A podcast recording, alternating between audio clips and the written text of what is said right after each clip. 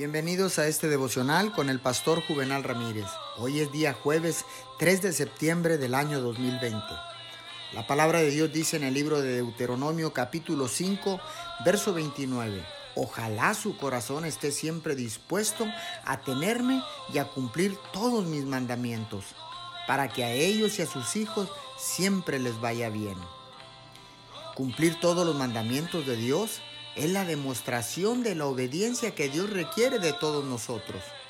¿Un creyente puede recibir ayuda para obedecer cada uno de ellos? Claro que sí. Lo único que esa persona necesita es ponerse en oración. ¿Dios nos da mandamientos que no podamos obedecer? Claro que no.